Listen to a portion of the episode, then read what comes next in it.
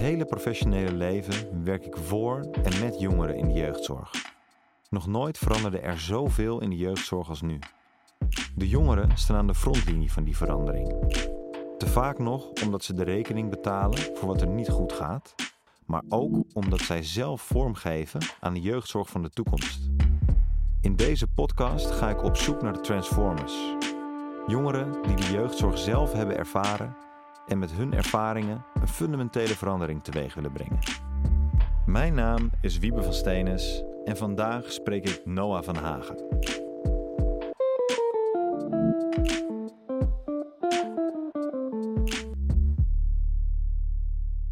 Noah, welkom. Dankjewel. Goed dat je er bent.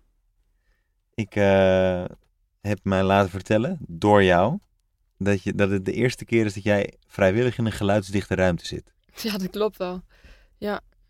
En uh, dat is wel even wennen, maar het is nu voor een heel ander doel. Ja, en de, en de deur mag open. En vrijwillig, ja. Ja. Om uh, even terug te gaan in de tijd, zo'n 19 jaar. Ja. Wanneer ben jij geboren? Op uh, 19 december in 2000, om precies te zijn. Yes. Ja, in Delft. Ja, en dat, dat ging niet vanzelf? Nee, het was een lastige geboorte. Toen al. Ik was geen dwars, dwarsligger, maar uh, ik lag ook niet helemaal goed. Dus uh, ik heb uh, echt vanaf de eerste dag eh, moeten vechten voor mijn leven. Ja, maar dat is gelukt. Ja, het is wel redelijk goed gekomen. Ja. ja. En daarna heb je, heb je in je gezin gewoond met je oudere broer, je oudere Ja. zus, je ouders samen. Ja. Dat is, dat is ook al een unicum. Zeker. En, ehm, en nu zit je hier, Nu zit ik hier in een geluidsdichte kamer. in een geluidsdichte kamer. En, eh, Met een goed doel, dat wel. Met, met het goede doel. Wat is het Ja. doel? Mijn doel is ehm, om echt die jongeren een stem te kunnen geven die, die dat of nu niet goed kunnen of ehm, ja, waar niet naar geluisterd kan worden. Ja. ja. In de jeugdzorg. Want jij hebt zelf ook in de jeugdzorg gezeten. Ja. Op je zestiende, Ja. heb je me verteld. Kan je ons daarin meenemen? Hoe dat gegaan is? Toen ik eh, 16 was, ben ik eh, uit huis gegaan. Daar ging natuurlijk al het een en ander aan vooraf. Maar eh, de druppel was als het ware een, eh, explosieve ruzie thuis. Ehm, waarin ik eigenlijk voor twee keuzes werd gesteld. Of aanpassen en samenwerken of niet en weg. Dus ja, weggen. En eh, omdat we dat al die tijd eigenlijk al hadden geprobeerd om eh, samen door één deur te kunnen. En dat nog niet was gelukt. Zag ik daar ook niet echt heel veel eh, eh, goeds meer in. Dus koos ik voor de keuze om weg te gaan. En zoals je me er eerder over verteld hebt, is eigenlijk hoe, jij erop terugkijkt. Jullie begrepen elkaar niet. Nee, Jullie zijn Dat, elkaar helemaal kwijtgeraakt. klopt.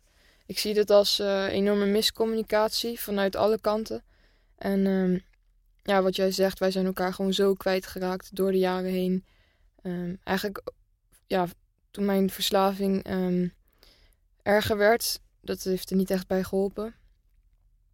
Ehm, maar ook vooral toen ik echt uit huis ging, toen ben ik mijn ouders helemaal kwijtgeraakt. Ja. Ja. En voor we daarop doorgaan, je noemt verslaving. Ja. Waar was je aan verslaafd? Nou, niet echt één specifiek middel. Gewoon hoe ik het zou omschrijven is... ehm, ja, alles waar ik me eigenlijk goed van voelde. Maar voornamelijk uiteindelijk alcohol, ja. Oké. De harddrugs was ik mee gestopt. En ehm, toen ben ik ook echt dagelijks gaan drinken. Op je zestiende. En Op daarvoor. 16e, ja. Wat was voor jou de reden om eh, te gebruiken? Alcohol of drugs? Ja, zoals ik net eigenlijk een beetje benoemde, van de eerste keer dat ik echt, volgens mij was het een jointje of zo. Ik voelde mij gewoon ehm, rustig, ja. En vanaf dat moment is het ook, ehm, is het ook, eh, ja, eigenlijk gelijk uit de hand gelopen. Niet, niet af en toe, maar echt dagelijks blowen, ehm, drinken, andere dingen nog. En welk gevoel eh, probeerde je daarmee te verdoven? Ja, sommige mensen hebben daar een hele kant-en-klaar Antwoord. antwoord op eigenlijk. Maar ik, ik kan niet zeggen dat ik dat toen echt al allemaal bewust ja, per se iets aan het onderdrukken was. Ik merkte gewoon dat het mij ru- rustig maakte of blij maakte. Ligt, lag natuurlijk aan wat ik dan gebruikte. Maar ik, ik geloof niet dat ik daar in het begin, echt zoals dat later wel was, dat ik daar zo bewust mee bezig ben geweest om iets te onderdrukken. Nee. Kijk, er waren wel natuurlijk dingen gebeurd al. Maar nee, zoals het uiteindelijk was, om echt mijn gevoel te onderdrukken, dat was in het begin naar mijn idee niet zo. Nee. Oké. Nee. Gaf je gewoon een goed gevoel. Ja, gaf me gewoon een rustig gevoel. Ik ben, eh, ik ben best wel een druktemaker ook. En ehm, ja, ik kwam gewoon echt eh, rust over mij heen. De eerste Ja. keer al, ja. En, maar dat heeft mede veroorzaakt dat je niet meer thuis kon wonen. Ja, als je het zo stelt, is dat wel eh, pijnlijk. Ja, klopt. Dat heeft er zeker in meegespeeld. Op je zestiende, je koos er zelf voor om eh, niet eh, voor de samenwerking met je ouders Ja. te gaan, maar om uit huis te gaan. Hoe is dat gegaan? Nou, niet echt, denk ik, zoals een vrijwillige keuze. Omdat diep van binnen, ook al die tijd dat ik uit huis was, heb ik dat niet zo gewild. En natuurlijk ook gewoon liefde van mijn ouders willen kunnen ontvangen ook. Ehm, ja, ik zie dat niet als echt een bewuste keuze natuurlijk toen. Maar het was wel vanuit mij dat ik toen mijn spullen inderdaad heb gepakt en zei van... ehm, ik, ga, ik ga er vandoor, ik ga hier weg.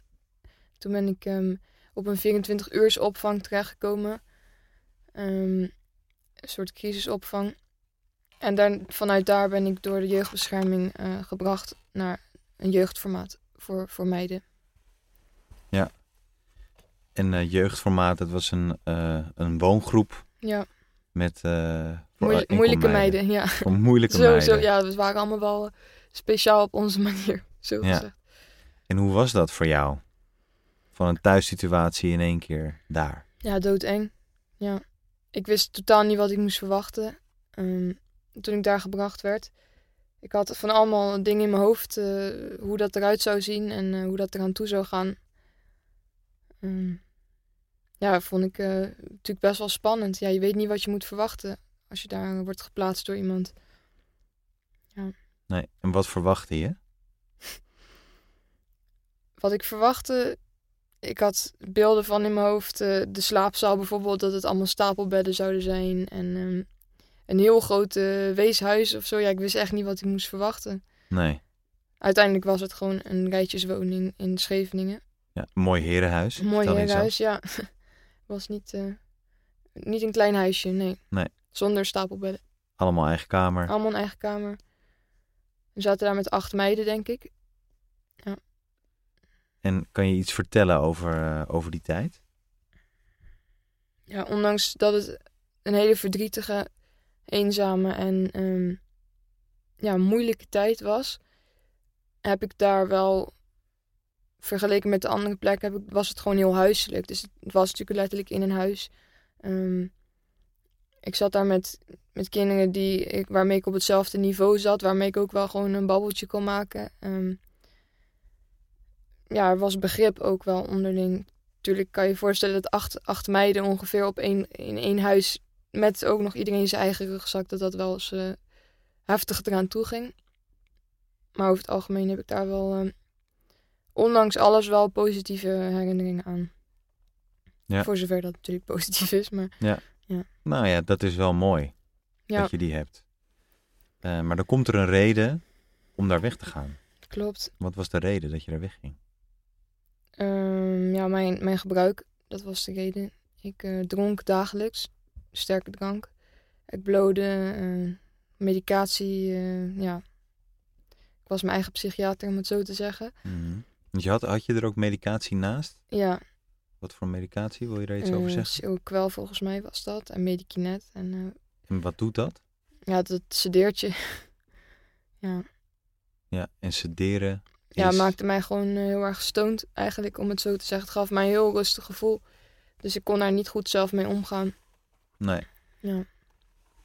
En ja, dus je ging niet goed met je medicatie om. En voor alcohol en drugsgebruik. En dat was voor eh, de, de Ja, open groep met veel vrijheid was het niet acceptabel. Nee, dus toen ben ik naar de afkikkliniek eh, gegaan in Den Haag. Ehm, en dat is gewoon echt een hele zware afkik geweest voor mij, lichamelijk ook. Want afkicken van de alcohol, dat is, eh, dat is nogal wat. Dat is een van de heftigste. Ja. ja. Klopt. Dus ja, eigenlijk na een paar dagen was het daar ook al van, ja, we weten niet wat we met jou moeten. Ehm, ik kreeg daar heel veel medicatie, heel veel benzo's. Waar ik Wat is een benzo? een benzo, alles wat eindigt op eh, PAM. Dus eh oxazepam, temazepam, diazepam, nou ja, je snapt hem. Ja. En daar, daar kreeg ik echt 100 milligram eh, per dag van. Ik ging ook daar- om rustig te worden. om rustig te worden, maar ik werd er juist niet rustig van. Ik werd heel agressief. ik raakte eigenlijk helemaal buiten mezelf. Ja. Ik zat Dora kleurplaten te kleuren. En ehm, ja, ik was gewoon helemaal mezelf kwijtgeraakt daar. Door de medicatie ook, denk ik. Ja. En het insluiten. Te insluiten. Je maakt er ook een beweging bij. Ja, Dat, je, dat je gepakt wordt. ja, dat ook. Maar ook gewoon het echt niet weg kunnen. Dat, Ja. Ik weet dat ik daar gewoon urenlang voor het raampje stond. Te bonken van dat ik gewoon eruit wilde. Dat ik gewoon... eh, ja, ik zeg gewoon, maar het is natuurlijk... eh, ja, dat insluiten, dat heeft mij heel slecht gedaan. Dat gaf mij juist meer het gevoel van ik moet vechten. Ik moet, ik moet hieruit. Ik moet... eh, ja, ik kon dat niet accepteren als ik werd ingesloten. Nee. Nee. En die plek, die afkikkliniek, dat Hm. was gewoon met achter gesloten deuren. Ja, ja, het was dan een besloten groep, maar voor mij ging de deur niet open. Ja, want wat is het verschil tussen besloten en gesloten? Kun je er iets over zeggen? Ja, officieel is het allebei gesloten, vind ik. Want de deur zit op slot en je mag niet eruit wanneer je dat wil.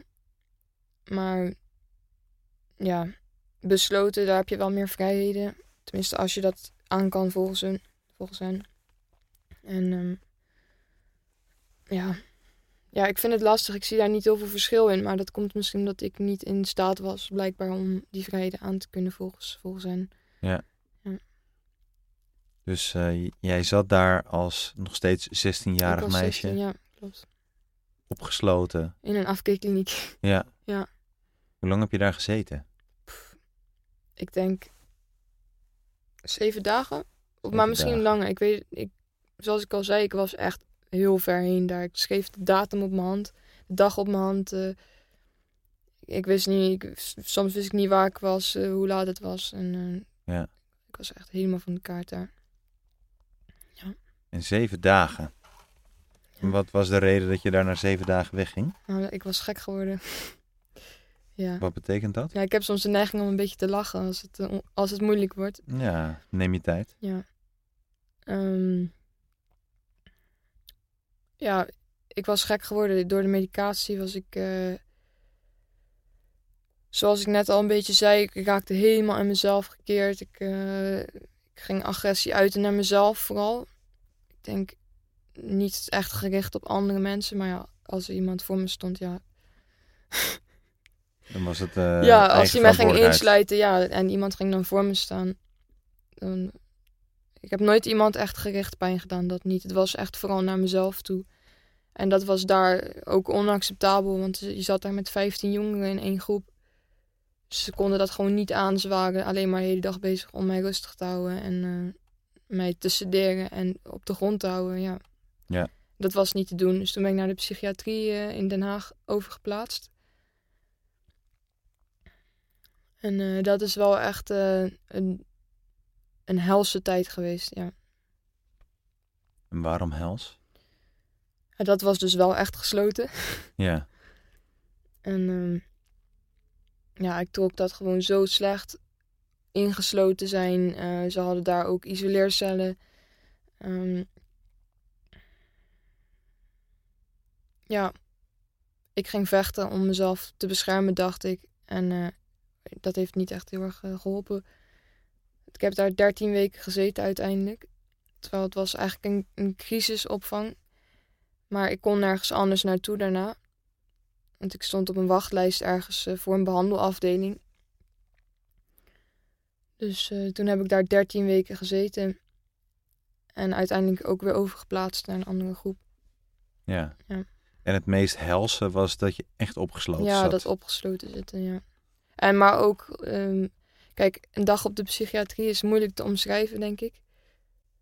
Maar om het, om het echt te willen begrijpen, om te beleven hoe dat dan is. Maar ik heb mij los van het feit dat ik ingesloten op de groep zelf zat, ook in situaties ingesloten gevoeld. Dus dat iemand anders zichzelf wat had aangedaan. Of ehm, als de piepers afgingen, wat echt regelmatig gebeurde. Dan zorgde dat gewoon voor complete chaos. Je maakte zoveel mee van elkaar. En dat was als een soort ketting-effect. Begrijp je wat ik bedoel? Mhm. Ja. Ja, dat eigenlijk ook eh, dat je niet alleen je eigen ellende voelde, maar ook de ellende om je heen. Ja. Het was echt... eh, als ik daar nog aan terugdenk, kan ik daar echt kippenvel van krijgen. Gewoon dat gegil en geschreeuw van anderen om mij heen, dat trok ik mij zo aan. Dat, dat moet ook, je kan, dat, je kan er niet omheen. Je kon ook letterlijk nergens naartoe. Nee, Nee, als er chaos was, dan eh, was er chaos. ja. ja. Ja, want je zegt ook eh, als de piepers afgingen, dat is Ja. een alarmsysteem. ja, een alarmsysteem. Al- Als ergens Er een crisis ja. uitbreekt, dan moet iedereen daar naartoe. Van Daar, het daar kwamen ze overal vandaan aangerend. Ja. Die zat daar, ik zat daar op, een, eh, op de enige gesloten groep op dat terrein. Maar er zaten daar denk ik nog zeven of acht andere groepen. Maar echt met kleine kinderen. En daar werkten natuurlijk allemaal eh, begeleiders. Ja, die kwamen allemaal van elke groep kwamen wel één of twee aangerend als er echt iets aan de hand was. Dus dat was gewoon complete paniek. Heb je dat, je dat zelf ook meegemaakt? Dat er eh, crisis was om jou? Ja, ja. Helaas iets te veel. Ja? Ja. Wil je daar iets over vertellen? Mm, ja. Hoe je dat dan ervaart op zo'n moment? Ja, het is gewoon onmenselijk. Ja, zo, ik vind dat onmenselijk. Gewoon als ik daar ook op terugkijk. eh, ja. Het was, ik zat er toen ook nog vrijwillig. Maar als ik weg wilde, dan werd er gezegd, ja, dan moeten we een maatregel voor je aanvragen. Dus het was, het was wel vrijwillig. Maar ja, omdat ik er anders met dwang zou zitten. Dus ja, dan kies je natuurlijk wel voor vrijwillig. Ja. Maar die keuze kon je nog wel maken. Ja, Maar die, die, die helderheid van geest had je nog wel. ja. Of, Ik Of- weet ik niet eigenlijk. Nee. Ik zeg wel drie keer ja, maar ja. ja. Op een gegeven moment, dat is wel goed om te benoemen, want op de psychiatrie, toen ik daar kwam, was ik gewoon echt wel van de kaart. Toen, eh, vooral door die benzo's, maar ik was, ik was ook, wel, het ging gewoon niet goed met mij toen. Ehm, maar na drie weken kreeg ik ook mijn ADHD-medicatie weer terug. Die hadden ze stopgezet, ik weet niet waarom. Ehm, en die benzo's werden afgebouwd. En van elke keer vanaf dat die benzo's werden afgebouwd, begon ik weer mezelf te worden.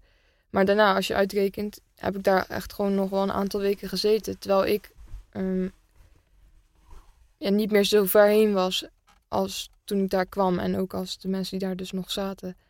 Maar puur omdat ik nergens naartoe kon. ja, dus in jouw beleving had het eh, niet zo lang nodig geweest. Absoluut niet. Nee, ik ben er ook van overtuigd dat hoe lang, eh, hoe lang je een kind onnodig opsluit in zo'n heftige afdeling, dat is echt heel schadelijk. Ja. Ja. Op een gegeven moment word je ook gewoon gek. Ja. Ga je je gek gedragen? Ja, want eh, je, je, wat je al zei, je kon niet om de gekte om je heen. heen. Nee, dat ging niet. Want de tuin ging dan dicht. Als er crisis was, ging de tuin dicht. Het enige paar meter eh, groen wat je had met een hek ervoor, dat, dat mocht dan niet open. En ehm, ja, je kon gewoon geen kant op. En dat, eh, Nee, en, en op zo'n afdeling zit je daar dan met leeftijdsgenoten? het was volgens mij eh, van eh 12 tot 23 of zo, drie- 13, ik, ik weet niet precies, maar Ja. ja, Dus leeftijd. enigszins leeftijdsgenoten. Ja. Maar zo voelde het niet hoor. En niet nu naar de anderen slecht bedoeld. Maar op een gegeven moment was ik gewoon weer redelijk mezelf geworden. En toen zat ik daar tussen kinderen die gewoon in een psychose zaten. Of eh,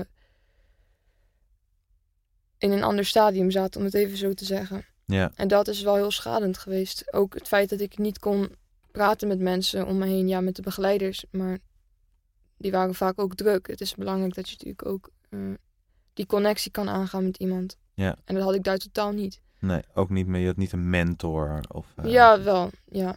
En zij was, zij was echt heel tof. Daar is niks slechts over te zeggen, ja. Maar ik noem het altijd de juiste plek. Die was er niet. En Nee. dat is wat er keer op keer overal benoemd werd van... Dit is niet de juiste plek voor, voor, voor jou. Ja, maar er is niks beters. Er is niks beters, nee, want ik zou naar een open groep gaan, maar daar was een wacht, wachtlijst van nog vier maanden. En ik kon niet nog vier maanden op die crisisafdeling blijven. Nee, Dat wilde ik ook niet. nee. Dus ja, Nee, dus eigenlijk voor het beeld een, eh, een, een 16-jarig meisje die moest afkicken van, eh, van Ja. de alcohol. Die zat op een eh, psychiatrische afdeling, Ja. 13 weken lang met gillende mensen om zich heen. ja dat is goed omschreven, denk ik. Ja. Ja. Hoe kwam je daar vandaan? Hoe bedoel je wat ik, waar ik daarna heen ging? Nou ja, eh, er, er is een aanleiding dat je, dat je weg kan. Was dat omdat er een plek ergens voor je ja, was? het was een crisisafdeling, dus ik kon daar niet langer blijven. Ja. Wilde ik ook niet. Maar 13 weken voor een crisis is al heel erg lang. Ja, tuurlijk, dat moet in een paar dagen meestal, of misschien één of twee weken. Dan, Maar er was een andere plek voor je. Ja. Het was niet van, eh, niet van, nou we zoeken maar iets anders, want dit kan echt niet meer. ja, denk het ook wel dat. Maar Ja. Ja. de plek waar ik daarna heen ging, dat is... eh, ik dacht al dat ik in de hel was, maar toen, eh, Daarna werd het nog erger. ja, Waar ben je toen naartoe gegaan? de forensische afdeling in, eh, in Rotterdam. Forensische afdeling. Ja, zonder strafblad of iets, maar gewoon eh, En- en wa- gedrag. Het was mijn gedrag, zeiden ze. Oké, want je had, je had crimineel gedrag. Of nee, absoluut niet. Nee, maar Nee. ik was gewoon... Ik kon, ik kon enorm boos worden en ik kon mij enorm groot maken. Maar het leek alsof niemand echt zag dat dat... Dat dat meer eh, een houding was die ik mezelf aannam. Omdat ik gewoon keer op keer bang was. Om weer opnieuw in, een, in zo'n situatie te komen waarin ik word ingesloten, platgespoten en Ja. ehm, in, een, in een cel gezet werd. Dat Ja. was waarom ik me eigenlijk steeds zo groot maakte. En dingen ging gooien als mensen voor mijn deur stonden. Of als er een pieper afging. Ja, want, eh, Maar het werd gezien als gedrag. ja, en het gaat natuurlijk om wat er achter dat gedrag zit. Ja, en het is heel vaak in dat iemand zich groot maakt of agressief, agressief opstelt, dat het angst gedreven is. ja, het was gewoon onmacht. Ja. Het was allemaal onmacht vanuit al die mensen. Er was dus een reden dat jij naar een forensische plek Ja. ging zonder dat je strafblad had. En je Ja. zat dus tussen anderen met ja, wel een strafblad. Ja, die, die zaten daar voor eh, woningen, eh, hoe, zeg- hoe zeg je dat? Inbraken, gewapende overvallen. Echt eh, de grote jongens, zeg maar. Ja, letterlijk grote jongens. Ik was ook het enige meisje, of met nog een meisje zat ik daar. Ja, dat was echt. ik wist echt niet waar ik terecht was gekomen. Met tralies voor mijn ramen. En ja, gewoon echt gekkigheid. Echt. ja. En je was nog steeds 16 op dat moment. Eh, volgens mij, nee, ik was Ja, 17 geworden op 17, de psychiatrie. Ja. De het beste plek om je verjaardag te vieren. Nee, dat is een grapje. Ja, nou ja, het, je moet ook een manier vinden om daarmee om te gaan. Ja, Ik vind het echt, eh, ik, ik blijf het eh, heel intens vinden hoor, dit verhaal. ja. Op, ehm, en op zo'n forensische afdeling, wat, hoe, hoe ging dat? Hoe, hoe kwam je je dag door? Hoe ziet dat eruit daar? extreem. Ja, ik, Ja, zit echt even te, ja, ik zit echt even te zoeken naar de juiste woorden, maar ik merk dat ik die moeilijk kan vinden. Er was daar wel, ehm, kijk, het verschil met die plek was met die eh, psychiatrie dat er wel echt eh, een dagbesteding was. Dus er zat een school op dat terrein, die overigens echt, daar was niks aan te klagen. Dat was echt een hele fijne school, hele fijne mensen, goed sterk team ook. Ik denk dat dat de enige manier is om zo'n heftige groep aan te kunnen met een vast sterk team. Dus de school was echt, ik kwam daar ook graag. Het was eh, gewoon fijne mensen daar Fijn. die het onder controle hadden. En dat miste op de groep gewoon heel erg. Veel flex-medewerkers. ehm, uiteindelijk zat de helft van het team ziek thuis. Omdat gewoon, ja, mensen hadden het ook gewoon niet meer naar hun zin om daar te werken. Omdat het zo extreem was. En naar mijn idee, de controle, de controleverlies was heel groot. De begeleiders zaten vooral op kantoor. Ehm, ja, er was gewoon heel veel agressie, drugsgebruik. eh, werd gevochten. Het was echt. eh, Heb je in iets het idee gehad dat je daar geholpen bent? oh nee, absoluut niet. Ik ben echt helemaal mezelf kwijtgeraakt. En ik, was, ik dacht al dat ik mezelf kwijt was. Hè. Ik ben daar ook eh, teruggevallen weer in drugsgebruik en alcohol. Want bedenk het maar, en alles was daar verkrijgbaar. Werd Ja. gewoon de hele dag door werd daar gebloot op de kamer. En eh, drugs gebruikt. Dus dat was voor mij niet de juiste plek om te zijn. Nee, dat kan Als je we het dan stellen. over de juiste plek hebben. Ja. Ja. En was dat, was dat ook duidelijk voor, eh, voor eh, de mensen om je heen? Zeker al toen ik daar mijn intake had, zeiden die mensen al tegen mij: Noah, wat doe jij hier? Echt, dit is niet de plek voor jou. En, eh, want Er was een psychiater daar met de intake. Die was echt verbaasd dat ik daar voor een intake kwam. Gewoon, ja. maar er is iemand die dat, die dat beslist. ja, En eh, je hebt altijd een, een, een jeugdbeschermer, Ja. wat vroeger gezinsvoogd volgens mij had ik die nog, toen nog niet. Dat liep allemaal en dat duurde best wel lang ook.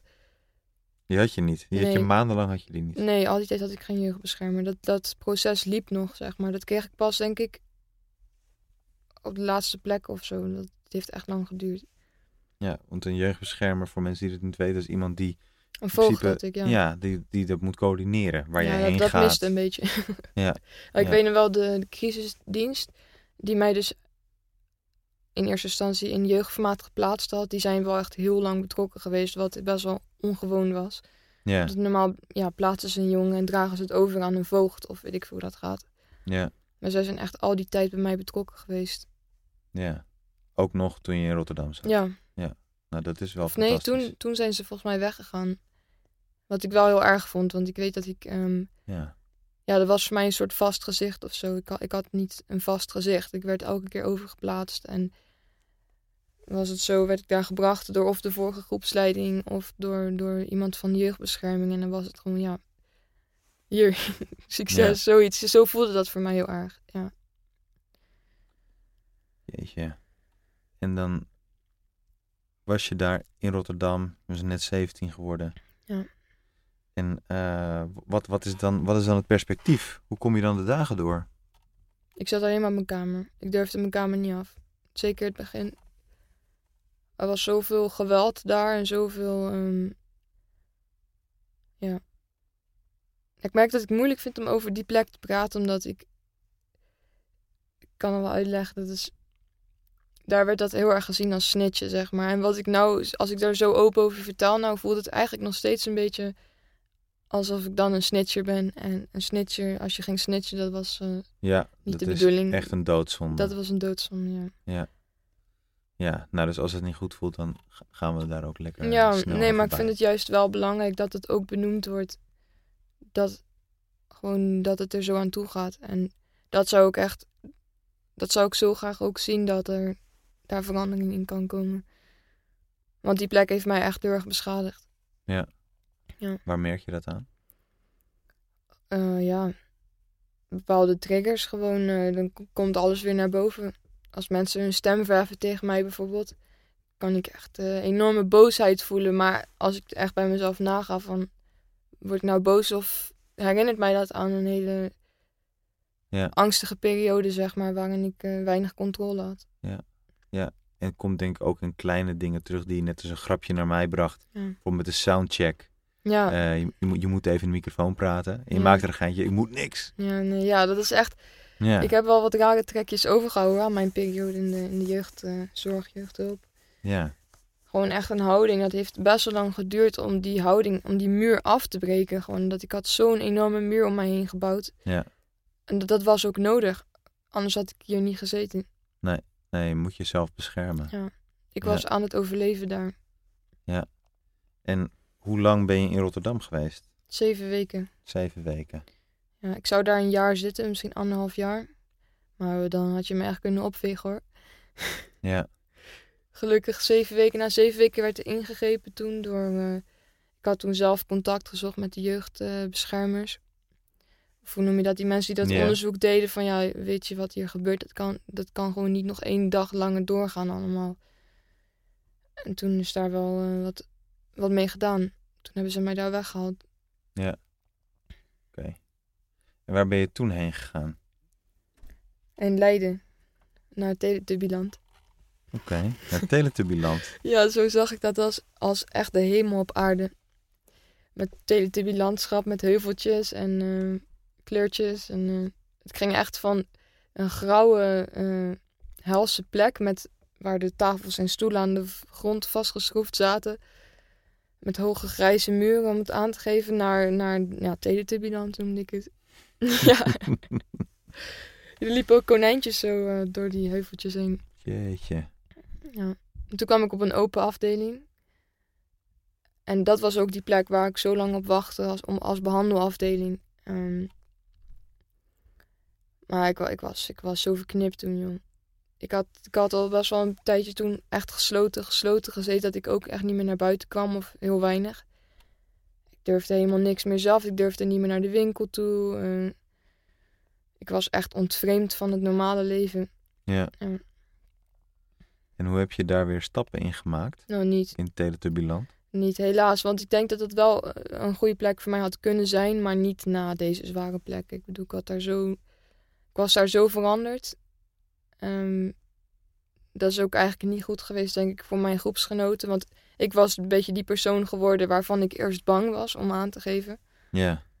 Die dus zijn kamer ging vernielen als ik, als ik boos werd. Of eh, ja, ik, kon, ik kon gewoon niet met mijn emoties omgaan. Ik kon gewoon niet dealen met dingen die ik mee had gemaakt, maar die eigenlijk alleen maar erger werden in de tijd dat ik ja, in die plekken zat. Dus eh, de, de droomwereld waar je in terecht kwam, kwam eigenlijk te vroeg? Ja, ja nou te Hoor ik laat, goed? denk ik. Te laat. Ja, want als ik dat eerder daar had, ja, dat is een beetje wat als. Ja, ik weet niet, daar kwam ik mensen gingen ineens over hun gevoel praten. Zeiden ze tegen me, ja, wat voel je nu? Wat wil je nu inzetten? En toen dacht ik, nou, Geen idee. nee, geen idee. Nee. nee. Ik dacht, die zijn gek geworden, maar ik was zelf degene die gek was geworden. Voel je dat echt zo? Ja, Je, je kwam dan... nou ja, Teletubbyland klinkt een beetje gek. ja maar ik vind het wel een mooie omschrijving. Maar het... eh, Met mooie spreuken op de muur en zo. Ja, nou, we gaan, we gaan het gewoon Teletubbyland noemen.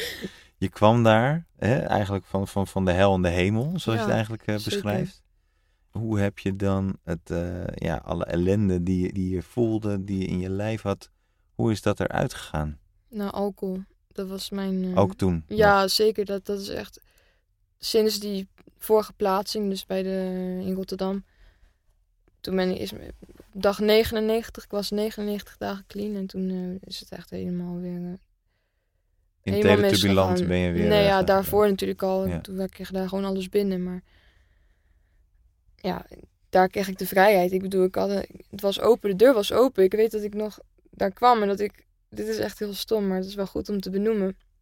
De eerste keer dat ik een deur zelf kon openmaken, heb ik gewoon in mijn eentje echt gelachen. Gewoon van, ah, ik kan de deur open doen. en deed het open en dicht. Ja, dat is natuurlijk echt heel, heel erg eigenlijk, als je daar aan terugdenkt. Maar ik was zo, ont- ik was zo vervreemd. Dat ik in mijn eentje op mijn kamer stond te lachen omdat ik de deur open en dicht kon doen. Ja, Nou ja, ik, ik, ik lach met je mee, maar Ja. eigenlijk is het natuurlijk... mag wel. Ja, je moet, er, eh, je moet daar een, een, een vorm in vinden om daarmee om te gaan. Ja. Van, eh, Of toen ja. ik een sleutel in mijn handen kreeg, ja, ik, ik dacht, wow. wow, dat is het enige wat ik dacht. Ja, Ja. En daarom was dat ook niet de juiste plek voor mij. Ik dronk daar, ik dronk daar gewoon weer heel veel. En eh, dat veranderde mij ook weer als persoon. Want en daar heb je het over Teletubbyland. Teletubbyland, ja. Ja. Ik zie mezelf als twee personen. De persoon die, die drinkt en drugs gebruikt. En dat is geen leuk persoon. Dan doe ik dingen die ik normaal niet zou doen. eh, om dat te kunnen bekostigen. Maar ook, eh, ik ben gewoon een heel ander persoon dan wanneer ik clean ben. Ja. Ja. Er zit ook niet echt iets tussenin. Nee. Nee. En ehm, je bent dus in Teletubbyland. ja, jij wil dat ik term ja, ik vind het mooi. Doe maar. Dus dat doen we gewoon. Eh, ben je weer meer gaan drinken? Ja. Wat, en wa- en eh, had dat gevolgen? Ja, ja, natuurlijk. Toen moest ik weer weg. Ja. Ja. Maar er was geen eh, plek in de afkikkliniek toen, want zij wilden mij niet meer terugnemen. Zij wilden jou niet meer Nee. terugnemen. Dus, dus, een, dus een minderjarig kind die zorg nodig heeft, Ja, wordt hulp geweigerd. Ja we hebben echt eh, heel vaak gebeld. En ook die begeleiders daar van de Teletubbyland, hè, die hebben echt dagenlang achter elkaar gebeld van... Noah heeft een detox nodig, verslaafd aan alcohol, kan niet zelf stoppen. En het loopt uit de hand, maar ik kon gewoon nergens terecht. Ehm, dus toen heb ik mijn detox op de psychiatrie weer gedaan, maar nu in Leiden. Ja, dat was gewoon niet te doen. zeven, zeven dagen volgens mij, of, of minder, vijf. Ik, het maakt niet uit. Maar om aan te geven, met man en macht hebben, zijn ze met mij bezig geweest daar om mij, eh, ja, rustig te houden. Dat is ook niet helemaal een goede benaming. Om ervoor te zorgen dat ik niet uitflipte, ja. Ja. Ik was helemaal van God los. Ja. Elke keer als ik moest afkicken, dan was echt... eh, was het, het huis, ja, het was niet echt een huis, maar dan was, was het de Was- plek te klein, zeg Ja, maar. ja, ja. Dus toen moest je weer afkicken. Ja, En beginnen daaraan. Want afkicken doe je niet in zeven dagen. nee. Nou, de eerste dagen zijn wel het moeilijkst. Maar Ja. ik kreeg weer benzo's toen, volgens mij. Ja. Dus, ehm, ja, klopt. Ik kreeg weer benzo's. Dus Maar wat wel anders was toen, mijn moeder, die heeft. ehm, ze, ze hadden daar zo'n, eh, zo'n, hoe noem je dat? Een, een project of een, eh, een test. Deden ze daarvan eh, hoe het was als een van de ouders bleef slapen. Dus mijn moeder heeft daar al die tijd is ze bij, bij mij geweest. Wat voor haar ook heel heftig is geweest. Ja, Want eh, wat ik aan het begin zei, hoe een dag op de psychiatrie eruit ziet, dat weet je pas echt als je er zelf bent geweest, geloof ik zelf. Nou, dat, is, eh, dat was hetzelfde verhaal. eh, piepers die de hele dag afgingen, vreselijk incidenten meegemaakt, ook met andere groepsgenoten. Ja, En daar is mijn moeder gewoon overal ook getuige van geweest. Maar aan de andere kant heeft dat wel voor begrip gezorgd. Omdat zij zelf had gezien en meegemaakt hoe dat is om zo in die, in die paniek te leven daar. ja. Wat echt grotendeels ook door mij kwam hoor, dat moet ik zeggen. Want ik was. Ik was. ehm, ik was wel een grote onruststoker op die groep natuurlijk, omdat ik ook aan het afkicken was. Ja. Ja, Ik hielp niet bij aan de, de rust op de groep. daar je niet aan Nee. bij. Nee, niet goed, expres, jij- denk ik. Maar Nee, eh, jij, hebt- jij, had, jij had hulp nodig. voor die die, verslaving eh, had ik hulp nodig. Ja, en eh, andere hulp dan eh, die ze daar gewend zijn eh, Ja. te geven, denk ik. Ja, ik weet, hoor. daar weet ik echt helemaal niks meer van. Nee. Tenminste, misschien kleine dingen als we het er zo over hebben, maar gewoon hele stukken ben ik kwijt van die tijd. Vooral van het afkicken steeds. Dat er bij mij mensen op bezoek zijn geweest wat ik gewoon niet meer weet. Of, eh, ja. Ja, want je begint nu over je moeder. En eh, ja, eigenlijk ook in het Wat, hele... wat zei je over mijn moeder? ja, dat is, dat is... We moeten een beetje blijven geinen, hè? nou ja, de, de, ja ik, ik wou iets heel serieus zeggen. zeg maar. Maar eh, je moet inderdaad eh Bassie en Adriaan blijven doen, hè? Wat er ook gebeurt. Altijd blijven lachen. Altijd blijven lachen. Ja. Maar nee, ja, dat is echt hoor. verhaal Met humor is- dan kun je echt een hoop, eh, hoop ja. verdragen. Om het zo te zeggen. Mm, Dat is echt mijn eh, instelling. Ja, nou, ja, maar die, beheers je ook goed. Beheers je ook goed. Het is ook buiten de dingen die me- mensen nu horen, eh wil inderdaad ook echt wel wat afgelachen. Ja. Maar ehm, ja, dit, dit verhaal moet er ook zijn. En ik vind het in je hele verhaal, eigenlijk iets wat ik heel erg mis, eh, is eh, de positie die je ouders eh, daarin hadden. Want je gaat van alles door. Je komt volgens mij uit gezin betrokken ouders. Je woont nu ook weer bij je ouders. Ehm, wat was hun, hoe, hoe konden zij betrokken zijn bij jou in die, in die tijd? Lastig. Ja. En- Maar dat lag ook wel deels aan mij. Ik kon ehm, steeds moeilijker hun hulp aannemen. Oké. Want ze waren er wel Ja. voor je. Soms heb ik dat echt heel anders ervaren. Dat ik me verschrikkelijk eenzaam voelde en dacht eh, dat ik er helemaal alleen voor stond. Maar dat ik weet dat zij altijd het beste hebben gehandeld op de manier waarvan zij dachten dat het goed was. Ja. Als ik het zo probeer ik het even goed te omschrijven. Ja. Maar dat, is, dat heeft gewoon soms heel erg gebotst. Ik vatte dingen anders op dan dat zij bedoelde, maar andersom ook. Ja. En ik was niet meer dezelfde persoon als daarvoor. Dus Nee. En, maar goed, je vertelt net, en daarom komen je ouders ook eh, nu ter sprake. Omdat eh, je moeder dan eh, een tijdje bij je heeft eh, Ja. geslapen. Was, sliep ze ook bij je ja, op de kamer? ze had zo'n uitklapbed. Ja. Ja, hoe, hoe was dat, dat je moeder weer bij je was? in één woord, heftig. Ja? Ja, zeker. Maar zij, heeft, zij zorgde wel voor dat ik ook ging eten en zo. eh, kocht ze van die danoontjes voor me. Want ik kon Hm. heel moeilijk eten, steeds met afkicken. En wat, dat is wat ik wel echt nodig had toen één op één zorg.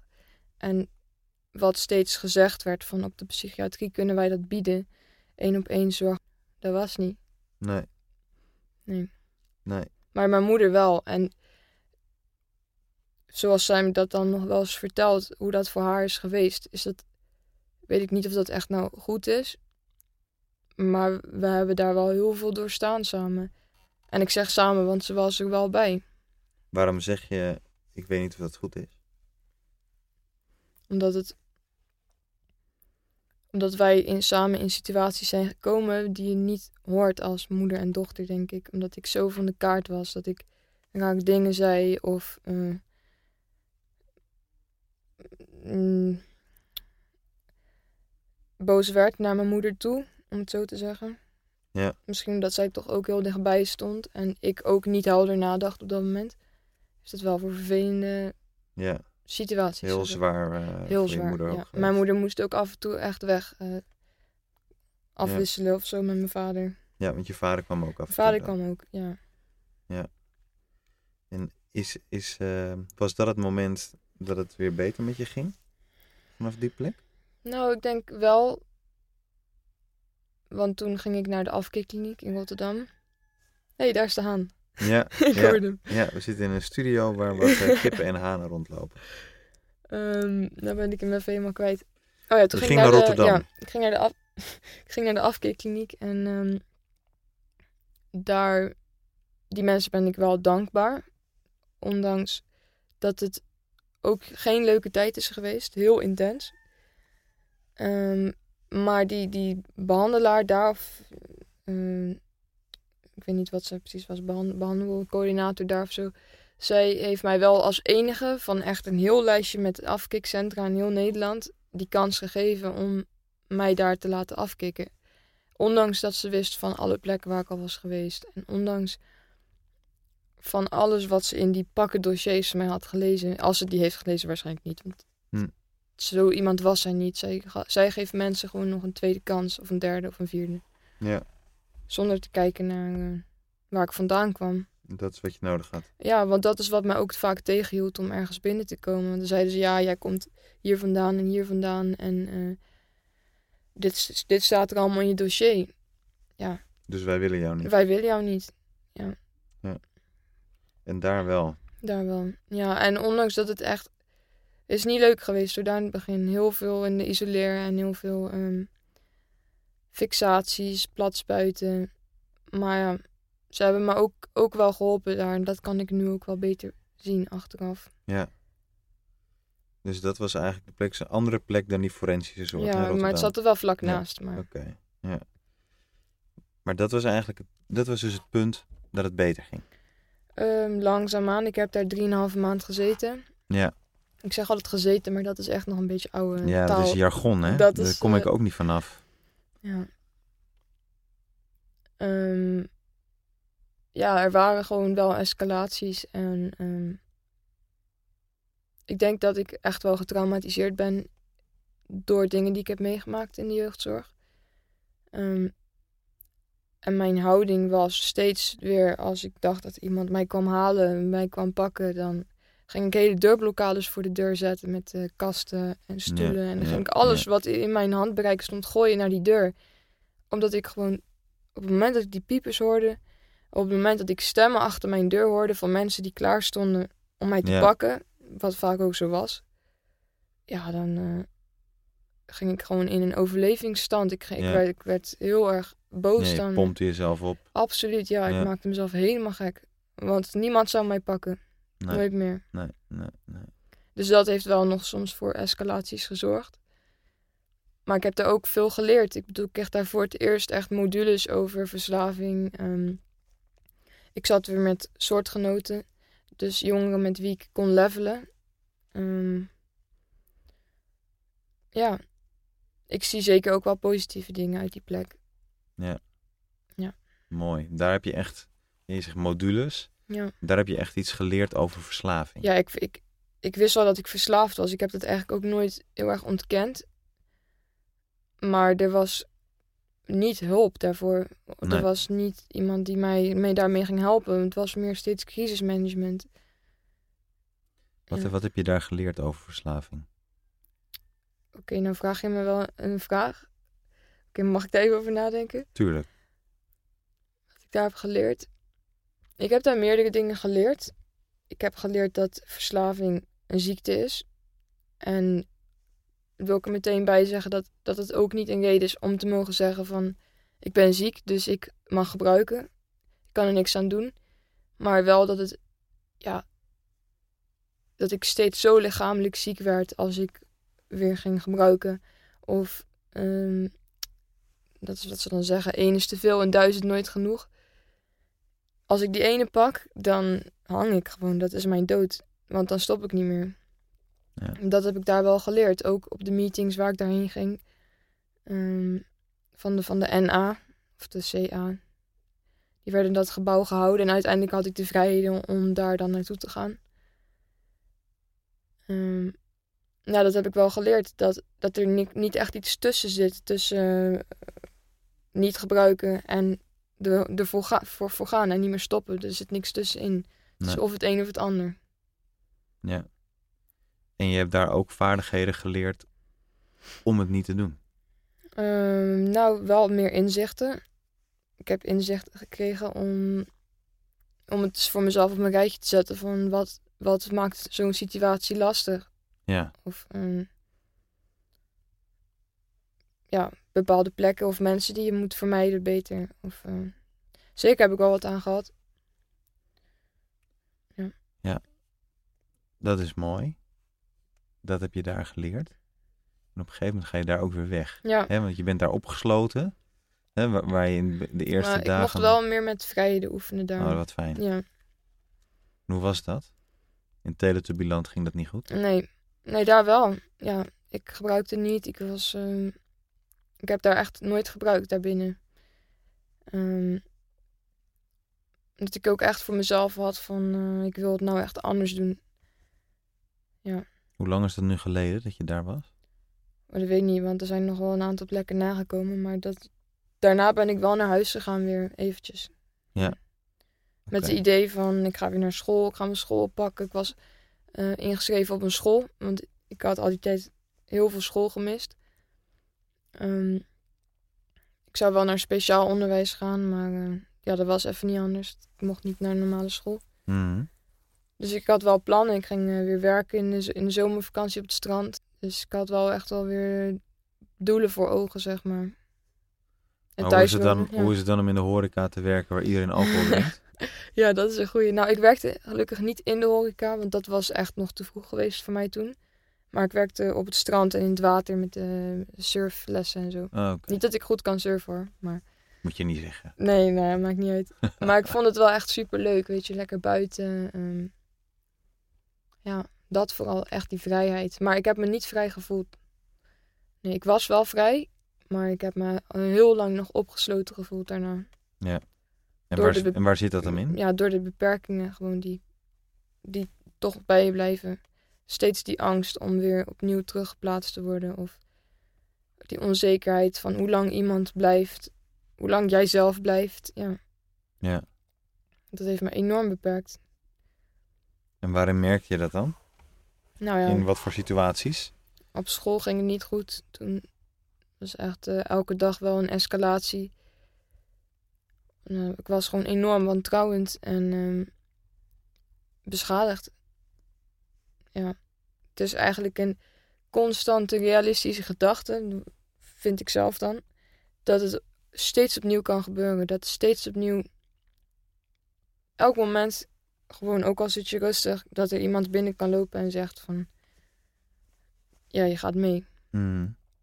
En dat heeft me enorm beperkt. En dat zorgt ook, dat was ook de reden dat ik steeds zo escaleerde weer en met geweld ging reageren. Dus eigenlijk was de vrijheid die je toen had moeilijk om mee om te gaan? Ja.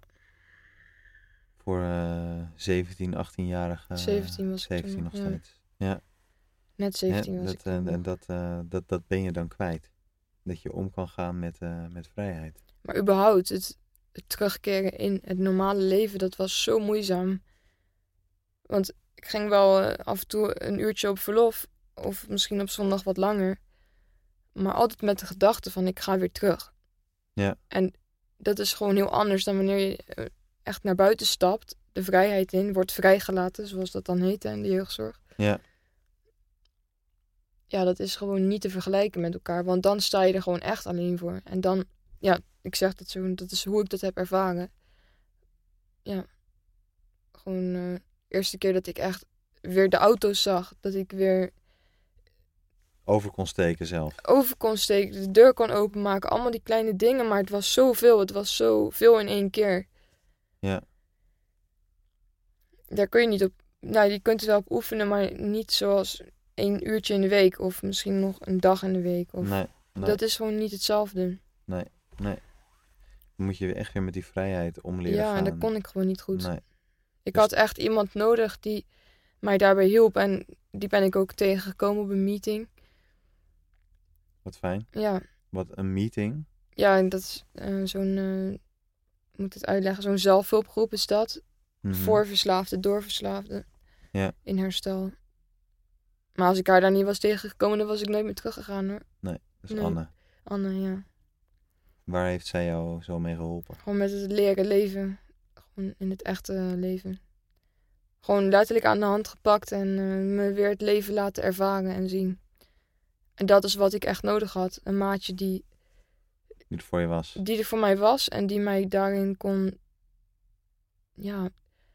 Niet eens op een psychologische manier, soms wel, maar meer gewoon van: weet je, ik ben er voor je en ik ga niet weg. Mhm. Dat. En wat maakte dat zij dat wel voor je kon zijn? Want je ouders waren er ook voor je. Ja. Die gingen niet weg. Ja, dat was gewoon heel moeizaam. Ja. Ja. Dat er heel veel Ja. historie eh, en ge- gevoelens bij zitten. Ze deden wel heel erg hun best, maar ik had. Ja, ik weet niet. Het contact dus was wel beter hoor toen, want ik ging ook op verlof daarvoor. Ja. Maar de- ja, er zat gewoon nog pijn en verdriet, zoals dat dan heet. Ja. Wat nog niet uitgesproken was naar elkaar. Nee. Ja. Nee. En er is ook ongelooflijk veel gebeurd natuurlijk. Absoluut, ja. Ja. Waarvan je alle- van allebei die kanten misschien maar de helft weet. Omdat zoveel heeft afgespeeld buiten. Ehm, ja, vooral toen ik echt uit huis ben gegaan. Dus Anne, Anne was jouw eh, lifeline. Absoluut. En, eh, maar je liet net ook al vallen van, eh, nou ik ben nog wel een aantal keer weer Ja. in een instelling geweest. ja. Ik ben zes en een halve maand clean geweest. Ehm, dus nog, nog drie maanden of zo toen ik echt uit de kliniek was, ben ik ook clean gebleven. Uit kracht, denk ik, uit eh, de wil om dat te doen. Maar ook omdat ik had Anne en nog wat mensen van de meetings waar ik gewoon dagelijks mee optrok en die mij hielpen daarin. Maar er was nog niet gewerkt aan überhaupt het contact met mijn ouders. Niet goed genoeg dan. Er was nog niet gewerkt aan mijn trauma. Nog niet aan. Er zat gewoon nog heel veel. En dat kwam naar boven, naar boven, totdat het dus weer explodeerde. Ja. Het was eigenlijk een beetje een tikkende, tikkende klok. Wachten totdat het weer fout ging. Hoe ging het fout? Ja, alcohol. Ja? Ja. Ik had weer gedronken, was teruggevallen. En eh, ja, dat was heel eh, explosief ook meteen weer. Ja. En toen ben ik echt letterlijk weggehaald weer. Mijn grootste angst is werkelijkheid geworden. Opgehaald door de politie, in een, in een isoleercel gezet op het bureau, 25 uur. En ehm, toen helemaal naar de andere kant van het land eh, gebracht. Mijn grootste angst was gewoon uitgekomen. En dat is niet goed. Nee. niet goed voor het vertrouwen in, eh, in, jezelf en in het leven. Ja. Ja. Hoe, Ja. hoe kwam je tot het punt om weer te drinken? Kun je er iets over zeggen? ja, niet de tools om te leven blijkbaar. Gewoon te veel emoties waar ik niks mee kon. Conflicten die nog af en toe afspeelden thuis. Onbegrip. Ja, eigenlijk, van alle kanten. eigenlijk dezelfde reden als waarom je ooit bent gaan drinken, wat je vertelde. Ja, maar natuurlijk ook heel veel pijn en alles Ja. wat ik heb doorstaan. En Om je beter te voelen. Dat ja, dat maak je jezelf wel wijs op zo'n Ja. moment van, nou ja, als een soort duiveltje op je schouder van, ah joh, kan wel, eentje kan wel. En daarna niet meer. Weet je Ja. dat? Ja, voel je je goed, hoef je nergens aan te denken. Maar dat heeft het echt, eh heeft mij de hel opnieuw laten beleven. ja, dus je kwam opnieuw in de hel van de politie Ja, dat is echt, isoleercel eh, vreselijk. naar de andere kant van het land. Toen kwam ik in, in Zuid-Limburg, in Heerlen. Fantastisch. Ja. Sarcastisch? Nee, ja, nee, het was wel op zich. Ik moet zo lachen, want ik weet nog dat ik daar uitgeladen werd uit de ambulance na echt 3,5 uur zo vastgelegen. Zijn je nou uitgeladen? Ja, uitgeladen, ja, dat ga ik zo uitleggen. Ja, toen ehm, die deur, die klep ging open, het was al donker. Ik wist mijn god niet waar we heen gingen, hoe laat het was. eh, dat wist ik allemaal niet. Maar ik wist wel dat we een flink stuk in de auto hadden gezeten. En toen deden ze die klep open. Oh. En toen begonnen ze tegen me te praten, Wiebe. Nou, ik lag helemaal in de deuk. ja. ja, ze hadden zo'n heel lief accent. Mm. Natuurlijk Zuid-Zuid-Limburg. ja. Dat was wel een andere koek daar. Want die zat daar, ik was daar de enige jongere. De hele tijd was ik de enige jongere op heel die afdeling. Dus ze hadden daar gewoon heel veel tijd, heel veel rust, heel veel eh, mogelijkheden ook meer daardoor.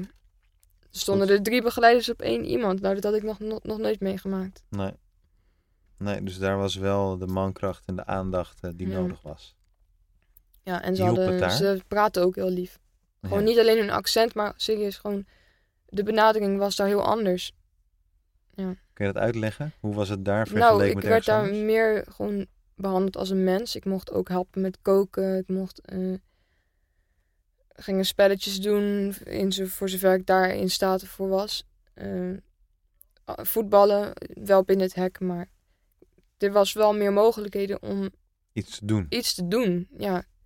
Maar ook om gewoon, eh, ja, bijvoorbeeld een pingpongtafel hadden ze daar staan. Want op heel veel andere plekken was er gewoon heel de dag niks te doen en was er ook geen aandacht. Geen, Nee. ehm, zat je maar. zat je maar, je zat gewoon letterlijk heel de dag. Van ja, is de dag al voorbij? Zo. Ja. Ik heb heel wat eh, tijd verspild. Dus in Zuid-Limburg kon je veel doen. Was fijn. Je was wel de enige jongere. Ja, Wat vond je daarvan? nou, ik ga niet zeggen dat ik daar leuk, leuk was en leuk vond, want dat vond ik niet. Dat zou ik echt liegen. Want ik had toen ook een maatregel gekregen op de, op de OVP in Wat eh, betekent dat? Ja, dat betekent dat je eigenlijk gedwongen zit. Dus eh, zit, Mhm. geplaatst wordt. Ja. Dus de rechter had dat besloten dat ik daar moest zijn. En op zich, daar was het nog prima. Maar toen ik hoorde dat ik weer overgeplaatst zou worden naar Den Haag, naar de psychiatrie, waar ik eerder 13 weken had gezeten, nou toen. eh, ja. Dat was eh, niet zo mooi. Nee. Wat gebeurde er toen in jou? Vechtstand? Ja. Ik werd eh, ook overgeplaatst met steeds meer poespas. Eerst eh, door een jeugdbeschermer of eh, iets. En later met de ambulance. En met de politie, de auto's erbij. Echt alsof ik een crimineel was of zo. Echt met escorten. Ja. Van Limburg naar Den Haag met de hele escorte. ja. Ja, dan ga je niet verwachten van mij dat ik dan vriendelijk met je meeloop. Nee. Als je met vijf man in uniform naast me gaat staan.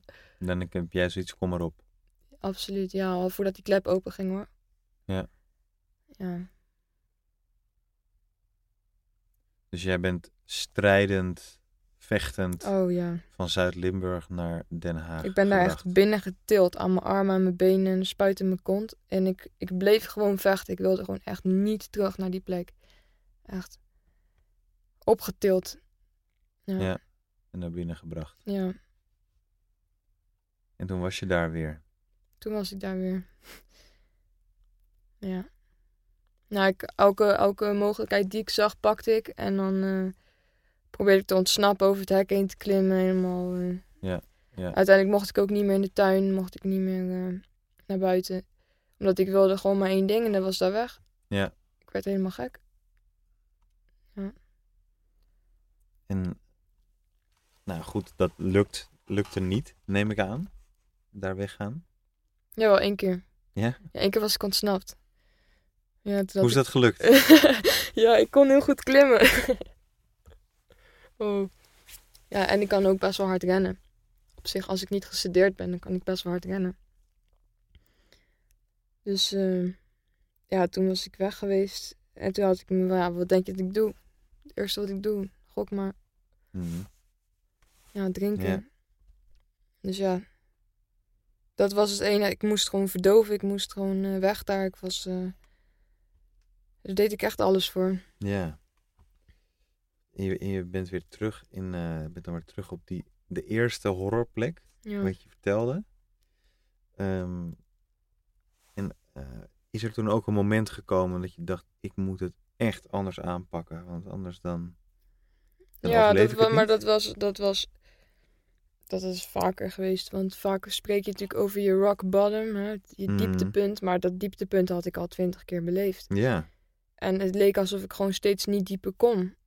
En wat, wat had je nodig, Noah, om, om, het, om het in te zien? Dat het, dat het anders moest. Oh, dat Ja. zag ik wel in dat het anders moest. Maar ja, de maar middelen ook, waren Nee, maar, ook, maar om het ook te kunnen. Wat, wat had je nodig? Nou, iemand die zijn woord echt nakwam.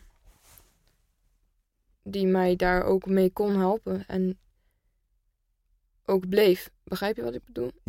Iemand die je echt kan vertrouwen, Ja, en waar je op terug kan vallen. gewoon een vast gezicht. En niet steeds weer iemand anders. En dan... Het duurde altijd echt al een paar weken voordat ik ergens gewend was. En als ik dan gewend was, dan was het alweer tijd om te Dan gaan. weg. Ja. Ja. Dus ik heb zoveel mensen gezien. Zoveel gezichten. Ja. Ja, hoe wil je dan verwachten van een kind dat hij nog iemand gaat vertrouwen?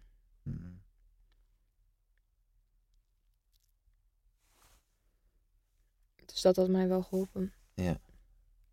En eh, is dat nog gekomen of heb je het op een andere manier moeten doen? Ja, nadat ik weer dus naar de afkikkliniek ben gegaan toen, omdat ik, ja... Ik vind wel mijn manier om aan iets te komen, ook al zet je me helemaal opgesloten ergens. Ja. Als ik moet verdoven, dan verdoof ik. Op wat voor manier dan ook. Dus het was weer behoorlijk geëscaleerd met de alcohol. En eh, ja, ze, kon, ze konden mij niet tegenhouden. Nee. Ze maakten het alleen maar erger. Dus toen ben ik weer naar de afkikkliniek gegaan. En om even de korte versie te geven, anders zitten we hier over een uur nog. Ehm, nadat mijn ehm, eh, maatregel was verlengd naar een, eh, een RM, een rechterlijke machtiging, is hij toen echt na een paar maanden opgegeven, omdat er was de juiste plek voor mij gevonden. Nou, er is nog enige licht aan deze tunnel. En welke plek was dat? Yes, we can. Yes, we can. Ja, in Brabant. Ja. Dus toen ik daarheen ging, toen werd ook alles opgegeven. Ik zat toevallig laatst nog die papieren door te lezen. Waarop stond dat mijn eh, machtiging was opgeheven. Onder voorwaarde dat ik dus naar Yes We Can Clinics ging. Yes, we can clinics, wat is dat? Dat is een eens. goede vraag. Dat is ook moeilijk uit te leggen. Dat is. Yes, we can. Dat is wel iets aparts. Dat is eh, niet echt vergelijkbaar met al die andere. Nee, totaal niet. Dat is gewoon. eh, In positieve zin. eh, zeker, ja, zeker. Ja, dit is gewoon echt heel anders. Je komt daar in een hele grote groep terecht. En. ehm, ik ga niet zeggen dat ze je alleen maar liefde geven, want ze hebben mij ook gebroken. Maar dat was nodig om weer te kunnen bouwen. Maar Yes, we can, als ik, als ik even mag toelichten, dan ga je de Ardennen in. Nee, dat was de oude locatie. De oude Ze locatie. zitten tegenwoordig in eh, heel vaak een beek. Oké.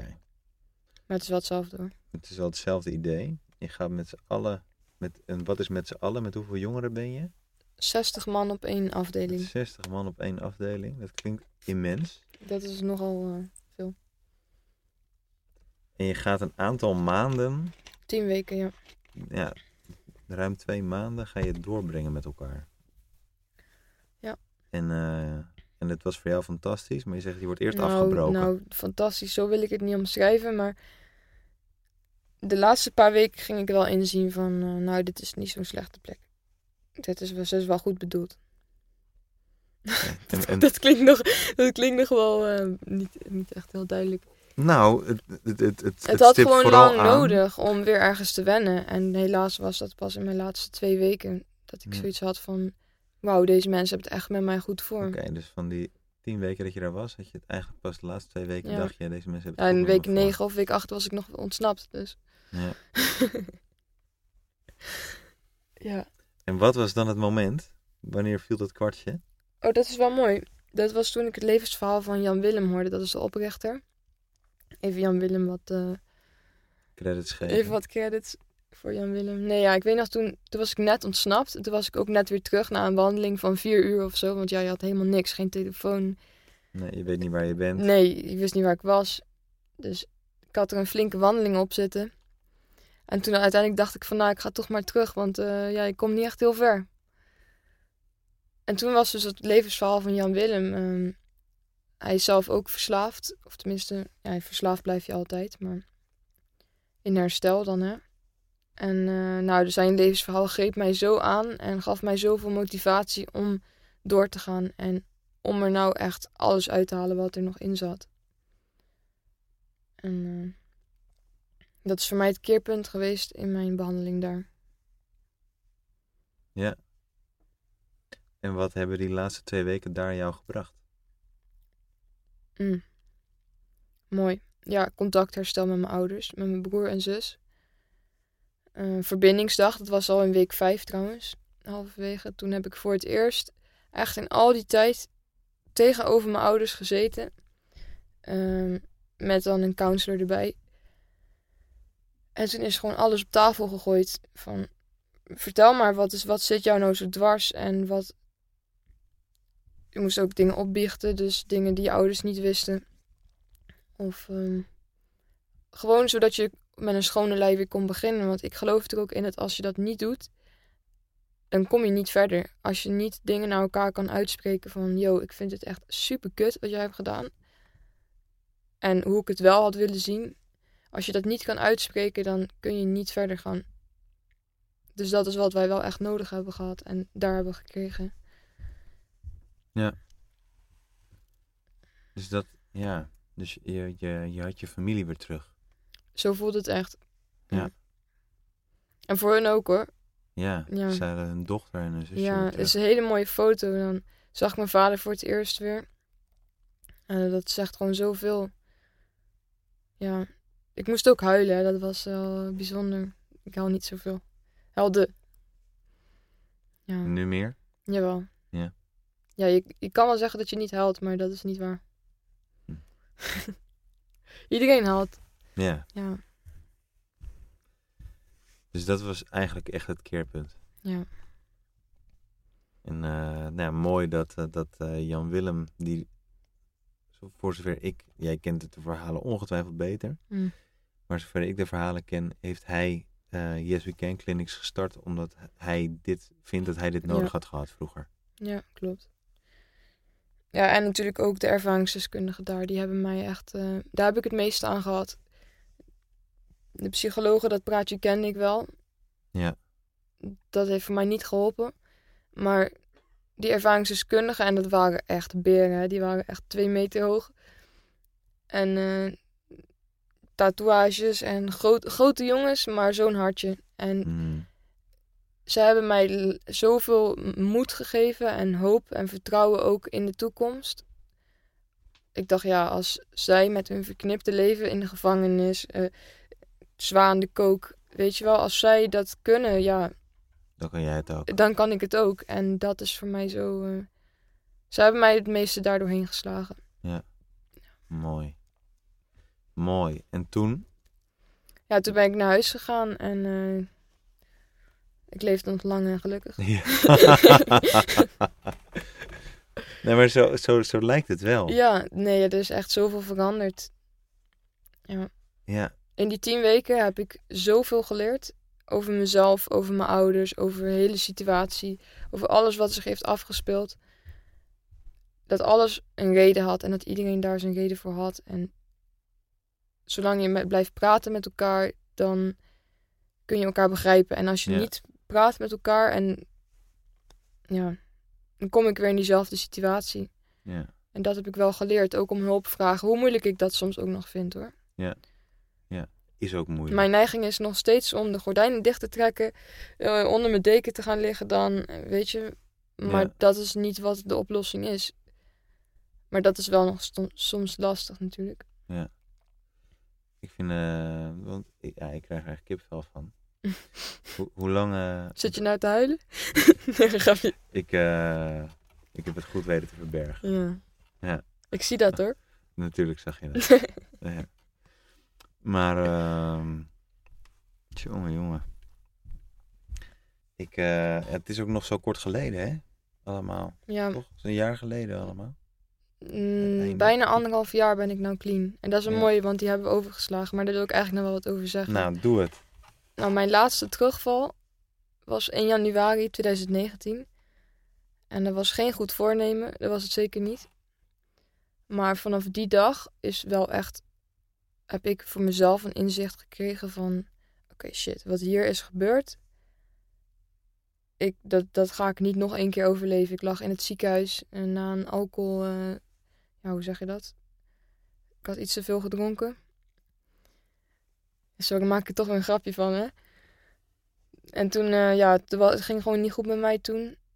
eh, in het ziekenhuis. En vanaf dat moment, dus 1 januari, de dag erna, toen heb ik echt bedacht van, dit moet gewoon anders. Dit kan anders en ik wil dit nooit meer, want dit overleef ik niet. Ja. Ja. En ik weet nog, ik las toen zo'n stukje en daar stond: Soms leidt een terugval tot volledige vrijheid. En dat is mij altijd, al die tijd bijgebleven. Van deze terugval heeft mij ook weer heel erg gevormd. Want er zijn dingen gebeurd, niet belangrijk, maar die niet gebeuren als ik niet drink. Als ik niet onder invloed ben. En ja, misschien heeft het mij wel inzicht gegeven van dat het echt anders moet. Ja. Maar nu echt. Ja. Gelukkig heb je dat inzicht gehad. Nou hè? Ja. Ja, zeker. Ja. Want ik, eh, nou ja, ik, eh, we hebben elkaar nu een aantal keer gesproken. Ja. En eh, ik ben echt, ik, ben, ik ben oprecht onder de indruk wat je hebt doorgemaakt. Ja. En ook hoe je er nu staat.